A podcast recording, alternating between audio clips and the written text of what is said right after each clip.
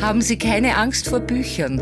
Ungelesen sind sie völlig harmlos. Das Superfly Buch der Woche von Buchhändlerin Anna Jeller. Hier kommt ein Debüt, das mich wirklich überrascht hat und Sie dann hoffentlich auch. Helena Adler, die Infantin, trägt den Scheitel links, erschienen im Jung und Jung Verlag. Wir kennen ja das aus der österreichischen Literatur, die Schilderung von Leben auf dem Land, Aufwachsen am Bauernhof. Das hat man schon oft gelesen, ist einem schon oft begegnet und dieses Buch widmet sich auch diesem Thema, aber auf eine ganz, ganz andere Art und Weise, die mich wirklich überrascht hat. Es geht um ein kleines Mädchen, das sich nicht unterkriegen lässt.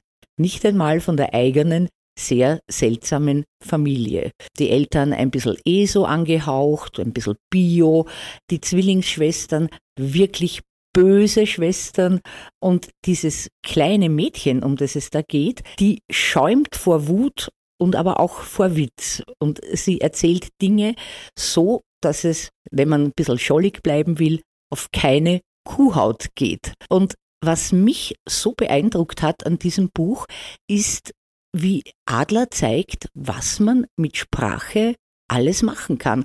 Es ist es sind unglaubliche Formulierungen da drinnen. Es sind Bilder, die einem wirklich, also wo es einem ein bisschen das Hirn manchmal wegfetzt, möchte ich sagen.